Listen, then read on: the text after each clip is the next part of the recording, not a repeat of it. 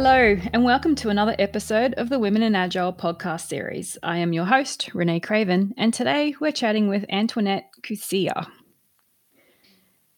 Antoinette is an ex software developer who took a detour through academia to end up in the world of professional coaching. A veteran of agile transitions, her focus currently is on developing leaders to grow agility in themselves and in their organizations. Before the pandemic, she practically lived at 33,000 feet but since the start of the pandemic, she has been happily home in beautiful Cape Town. Antoinette, welcome. Thank you for joining us. Thanks, Renee. It's really lovely to be here. Um, so, my first question for you How did you find Agile? So, um, it's actually a very long time ago. Um, and uh, even before it was was called Agile, I was really fortunate. Um, I was here in Cape Town and um, we were working on i was uh, part of a software development team and we were working on a Smalltalk project.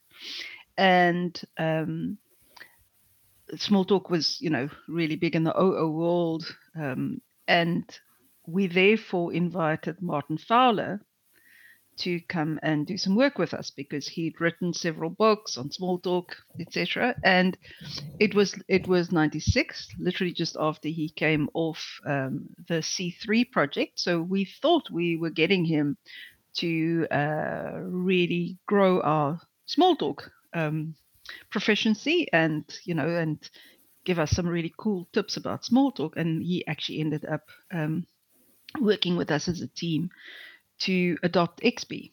So um, we had the same, uh, you know, similar situation with Alistair Cockburn. So this was way before the Agile Manifesto, and um, I did not know or anticipate the impact that, uh, you know, these gentlemen and the 15 others would have on the world. Uh, mm. Uh, I just knew that what they brought us was a really revolutionary way of working. So revolutionary that I wasn't convinced at all that it was going to work. Um, but you know, I believe in trying everything once, and I never looked back. Mm. Um, so just really, it it only afterwards that I realized that I was actually in a team where there was a lot of self management. Um, the the project manager really trusted us. Um, so some of the things that became part of the Agile Manifesto were there without us consciously realizing it. Um, at that stage, it was very much about a way of developing software that had better results and just worked better in terms of building a better product, creating greater ownership in in um, in the people that we were developing it for. So um, that's how it started for me. Wow. That's impressive. It goes a long way back before the manifesto. That's very impressive. um, yeah. What have you observed about the role of women in agile community over the year, over the years? Sorry. So I think uh, because it started for me in software development in the beginning, it was quite geeky and mostly male, like you know more uh, most software development teams. Uh, I mean, I'm I'm getting on in years. Um, the lady doesn't disclose her her age, but getting on in years. And you know, in my career, mostly I've worked with men, and it was um, I think it was only really when I became part of the of the um, international community that uh, I saw more women. You know, so if I look at enterprise level, there's still a lot of a lot of men. Um, but um, at least at the Scrum Master level, you know, kind of the entry level, there's a there's a bunch more women um, these days than there used to be. So, I mean, I think that basically from a from a makeup point of view, women are very well suited to become agile coaches, um, and especially black women. You know, black coaches in in my in South Africa. Um, a lot of the really, really good coaches are black. Um, so I've personally taken on uh, the um, sort of to be a torchbearer for black female coaches um, in South Africa and in Africa. Hmm. What else have you done community wise? What's the community like in South Africa for agile and not specifically women, but agile in general? Yeah. So there's a. It actually started quite early on um, in South Africa. The community here is quite mature. Um, Peter Hundermark, who I think was one of the, I think he was the eighth um, uh, Scrum trainer in the world, CST in the world. Um, he's based in Cape Town, and he's always played a big part in Scrum Alliance. And he and some other people, you know, I'm thinking uh, Karen and Sam from from Growing Agile, they have really done a lot in the early days to grow the community. So I was not part of the community for quite a while. I was, you know, I was living overseas. Um, but when I came back, I became more part of the community. It was very Scrum focused in the beginning, and because I wasn't Scrum focused at that point, it was much I was much more XP focused. Um, people were quite evan- evangelical about Scrum too, so it it wasn't a welcoming community in the beginning for me, but over the years that's changed, you know. And we've got a very very strong Scrum community, Scrum user group, SUGSA. Um, very strong user group here with loads of um, uh, good um, participation and um, people come to the you know people from overseas come and attend the conference as well as speakers as participants um, this coming weekend we for instance have a coach camp um, so there's a lot of uh, really good people um, that um, we've exported over the years, unfortunately, as well. So, you know, to your country, Australia, New Zealand, mm. um, Europe, and the US too. So, and my dog agrees with me. That's not good. we like our South Africans here. um, Karen and Sam were actually the first two coaches I ever came across. Yeah. Um, when I was a you know, learning this agile thing back in 2010. Um, yeah.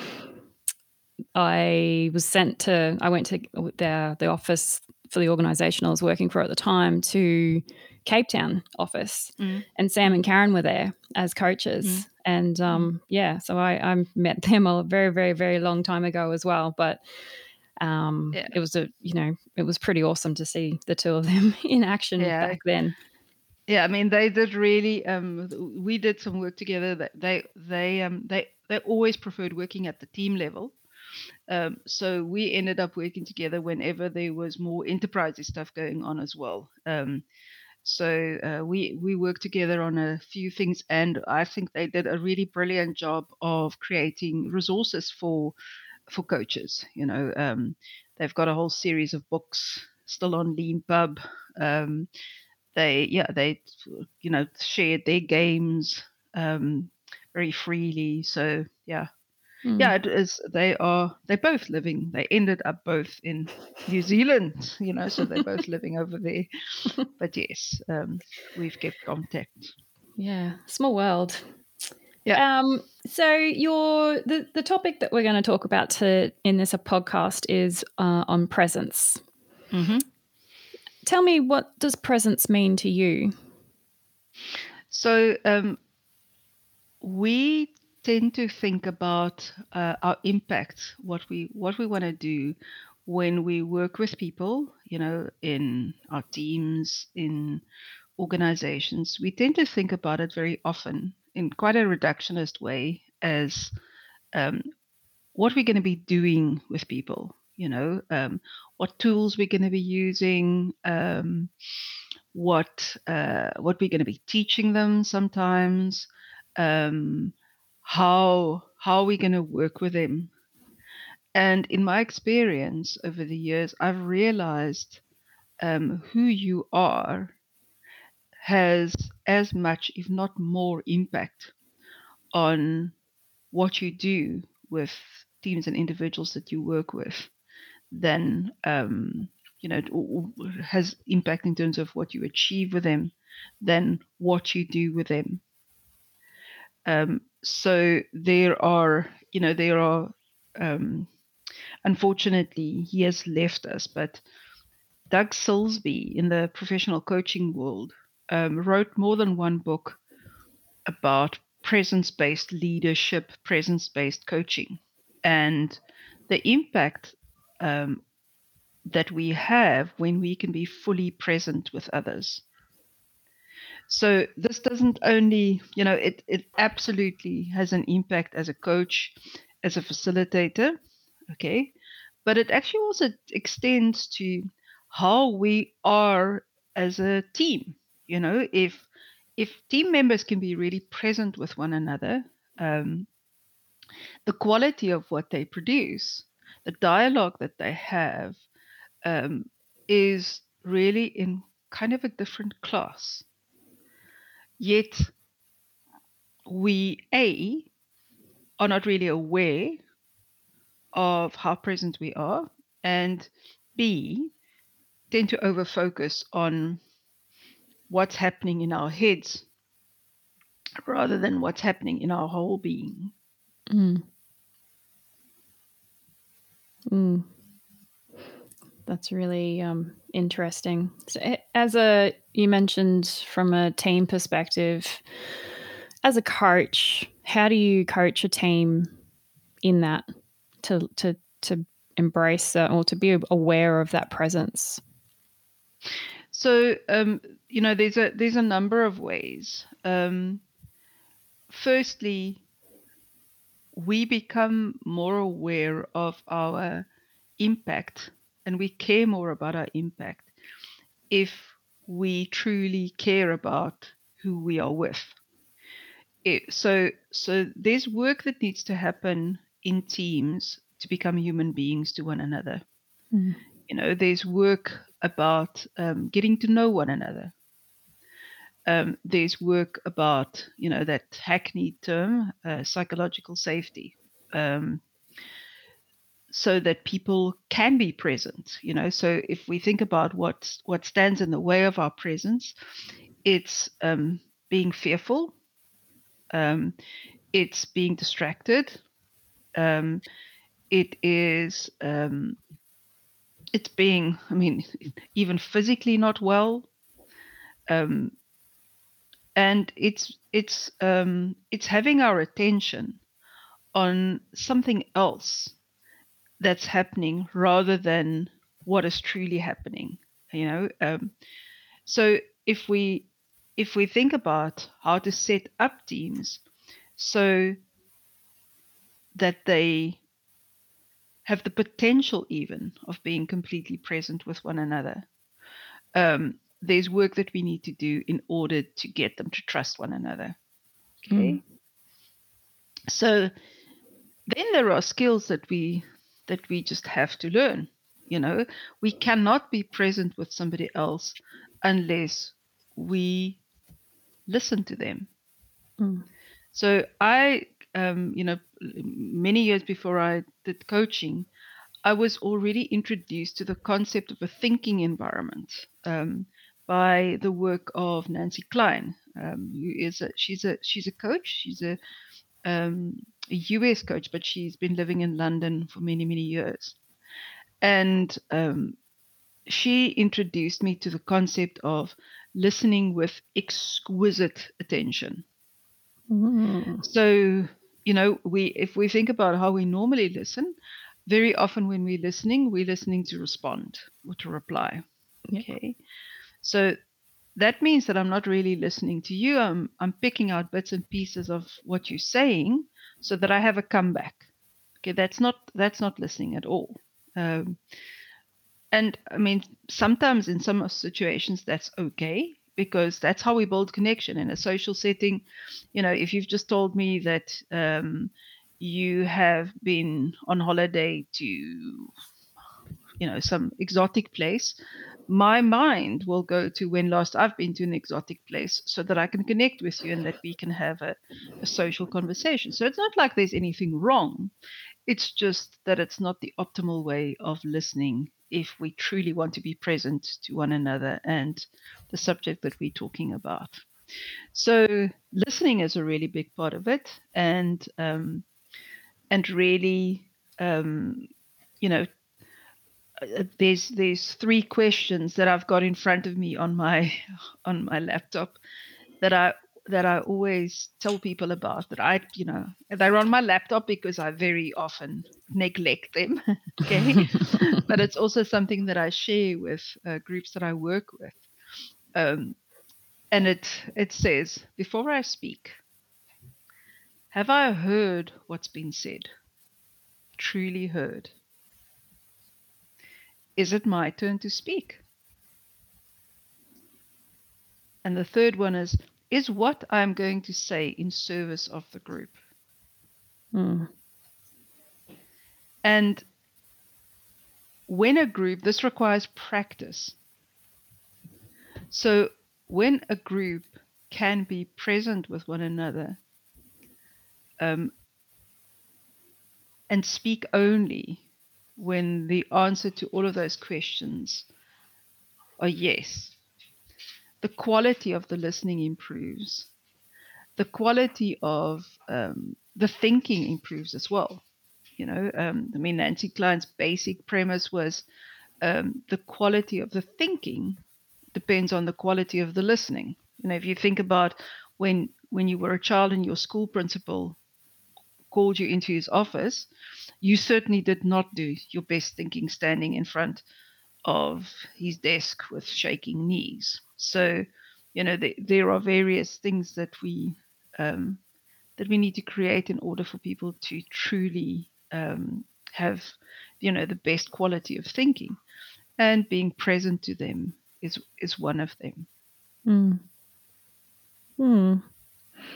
It's when you mentioned bef- just the principal shaking knees thing brought back some memories but also i was thinking um, i wonder where we learned to not listen very well is it something that's come from is it what everybody i guess everybody does it if you think about it Mhm. um, it's just something that you learn it's just the norm as you grow up and that's just what you learn until you spend more time studying listening or you're coaching teams and all of Mhm. everything that you've just said um, yeah it's just intrigued Yeah, where do you I, think I it's mean, come from I, I think it definitely is part of our development. You know, if we think about um, when we go through adult development, from when we're about six years old, we start developing our expert action logic. You know, the Mm, um, which is a, specific state of of um, of being. And in our expert action logic, um, the aim is to really become experts in our craft in life in you know it's it's the part of us that works when we do problem solving. And it's a part that stays with us throughout our entire lives.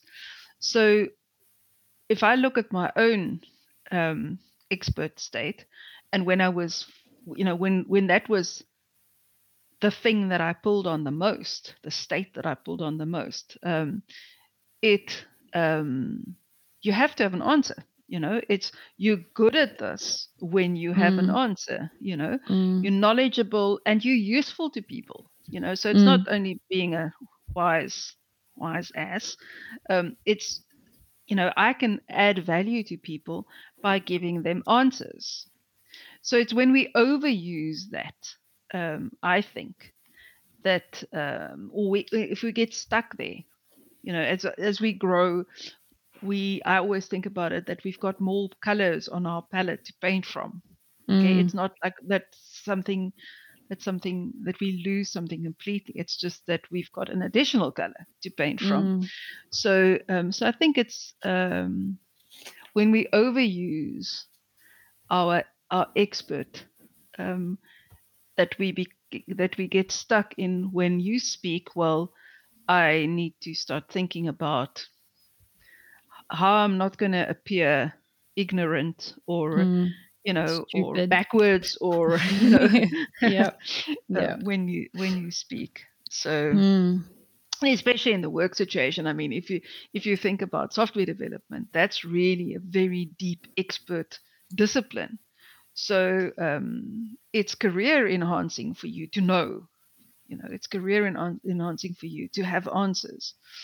Um, So it's not only our ego that has to be retrained to give up on answers um, or project our own answers on other people. It's actually also we get rewarded in organizations for having the answer.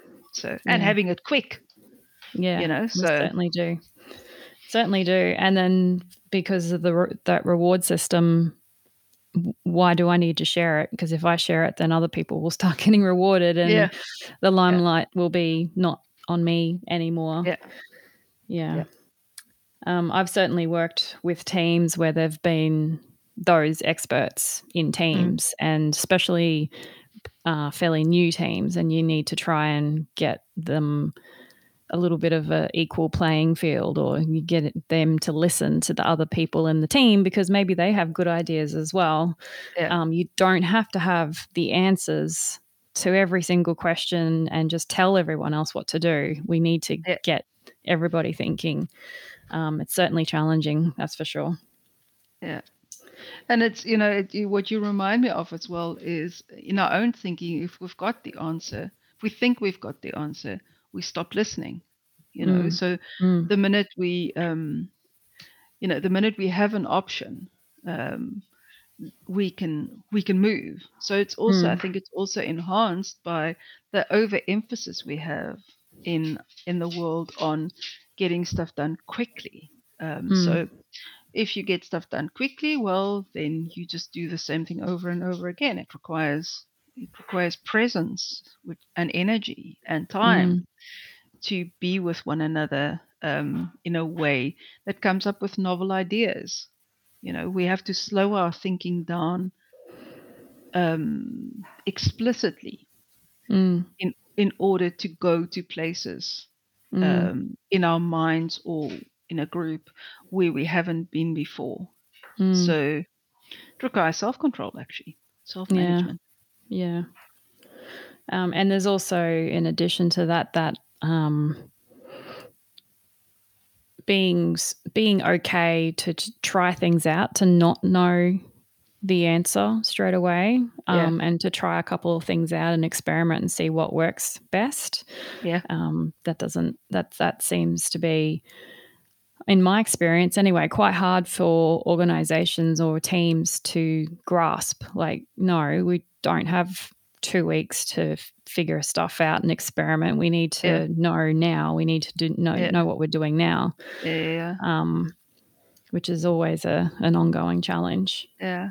You remind me many, many years ago, um, I was uh, doing, um, I was the developer for a, for a company that uh, was manufacturing catalytic converters and exhausts, car exhausts. And they had, they brought in the concept of TQM, total quality management, you know, Mhm. and one of the, one of the, the ideas that they really promoted was um, to stop thinking about, um, you know, the, the, the, the motto that people had was um, there's always time to do it over, but never time to do it right. So, you know, so so really, um, really thinking about, um, you know, this is a principle in lean as well. You know, measure measure twice, cut once. Mm, So really, there's a there's an appreciation in some of the roots of where agile comes from about um, really taking time to be with decisions and you know and not jumping into the the very first thing the very first option just grabbing at the option mm, um, very first Mm. thing that that comes up. Um, mm, so and if i bring that back into our development as human beings and as leaders as well you know that signifies a, a change from um, reacting to things versus creating things you know mm, so reacting to things is that knee-jerk reaction that just makes us jump to the same same um, solution again mm, mm. versus really thinking about what it is that we want to create and Yeah. taking the time to craft that so Yeah, it's um, it's a form of presence again.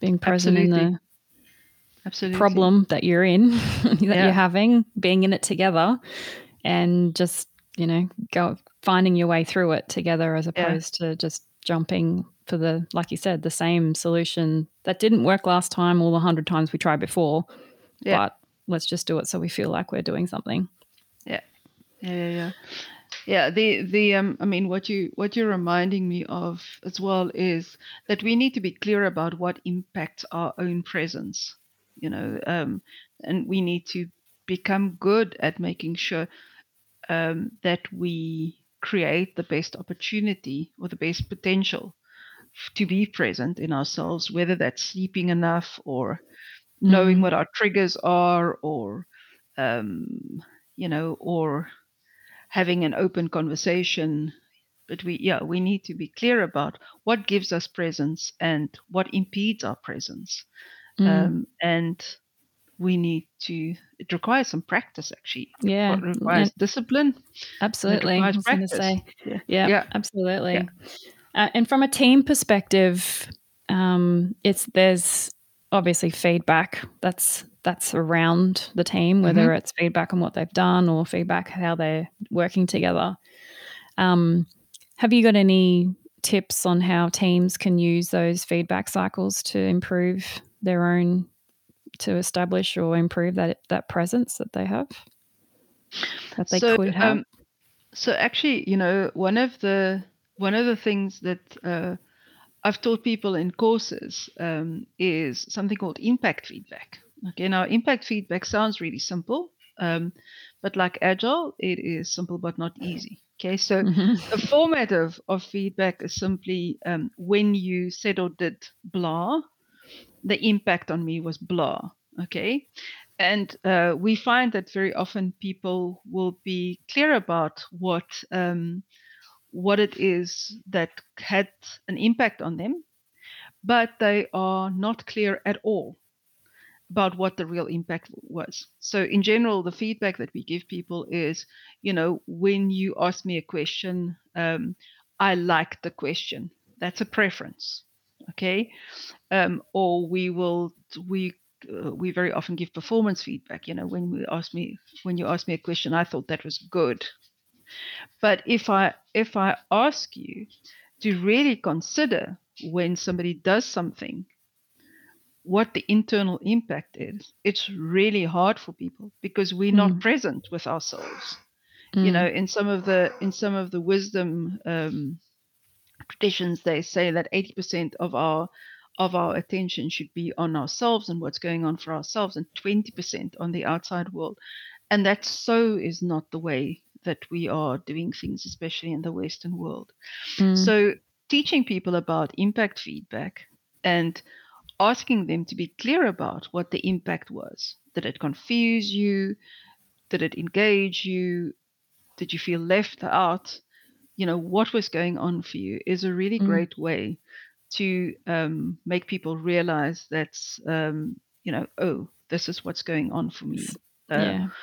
you know so to give that feedback um, so that the person who gets the feedback decides whether they want to change something about what they did or whether actually it made of you know as a as a coach for instance if the impact on me is that i made you uncomfortable well that's actually probably perhaps exactly what I was going for in the middle of the conversation. so, you know, um, yeah. So presence with self is, you know, is really where it all starts. Mm, mm. How have you built that presence in yourself? Yourself. How have you done that? So, um, I think through a number of things. I remember many years ago, a therapist gave me um, a couple of uh, like a sheet with um, probably about 60 or 70 different words for emotions on it. And I had to practice um, to, in the moment, ask myself, okay, what am I feeling right now? Okay. And in the hmm. beginning, mm-hmm. it took me about 15 minutes before I could figure out what, what, what, uh, you know, I'm not feeling fearful I'm not feeling anxious, I'm feeling apprehensive because there's mm. a difference between those three. So, mm. really, just creating distinctions, connecting with self, and creating distinctions about what's going on in me. Um, I've also practiced listening, you know, so really being becoming conscious of where my attention is. Is my attention on my own thoughts, um, or is my attention completely with exquisite attention on you and what you're saying? And something that helps me, a personal practice that really helps me um, with presencing is uh, meditation. You know, so meditation is not about what what it's not about the time that you're in meditation the impact of meditation is you know calming the mind so that you get to choose where your attention goes instead of your awareness choosing where mm. where your attention goes mm. so um that's you know and using my senses that's the other that's a trick that i that teach teams by the way is just to simply um you know right now what are you aware of using your senses. What do you see? What do you hear? What do you smell? What do you taste? What do you feel? Um, mm. So those are some of the some of the techniques that I use. Mm. Throughout this conversation, um, I have, and you talking about presence, I've definitely um, started to listen more to what you're saying and stressing less about what's the what what am I going to ask next? You know, st- stop. I've forgotten about the podcast part of it and that we're recording a podcast, and I've just been in the conversation instead. So that's that's good. That mm-hmm. um. So thank you. Uh, what what else are you doing for your own professional growth? So um, at the at the moment, I am. Um, I've been working with uh, structural dynamics. The David Kantor um, wrote a book, and you know that his his life's work was around how we have conversations, the structure of our conversations. Okay, and um, I've been deeply um, immersed in that and uh, as a result of that so his his model actually has multiple levels at the very deepest level it's about the narratives that we um, that we acquired as children. Um, so I've been working on my own childhood narrative um, mm-hmm. with a coach. Okay, which it's deep work. It's um, it's not therapy. Um, you literally you work with the narratives rather than what happened. Um, right. And that yeah, so that's on the one hand, and on the other hand, I have also for the last three or four years been um, been working with um, uh, leadership development um, and my own leadership development, you know, because when we work with leaders, we can't really develop them beyond our own level of development. Mm. So even as coaches, even if we, even be, you know, we are not organizational leaders with you know 5000 people reporting into us but we still need to be able to have the conversations um, with leaders who do have that so it's really important that we do our own work to mm uh, develop our own internal leadership. Um, mm. Yeah, so that that and the you know and those two actually also have a link into dialogue. Um, that's where that's where I've been geeking out and thoroughly enjoying it.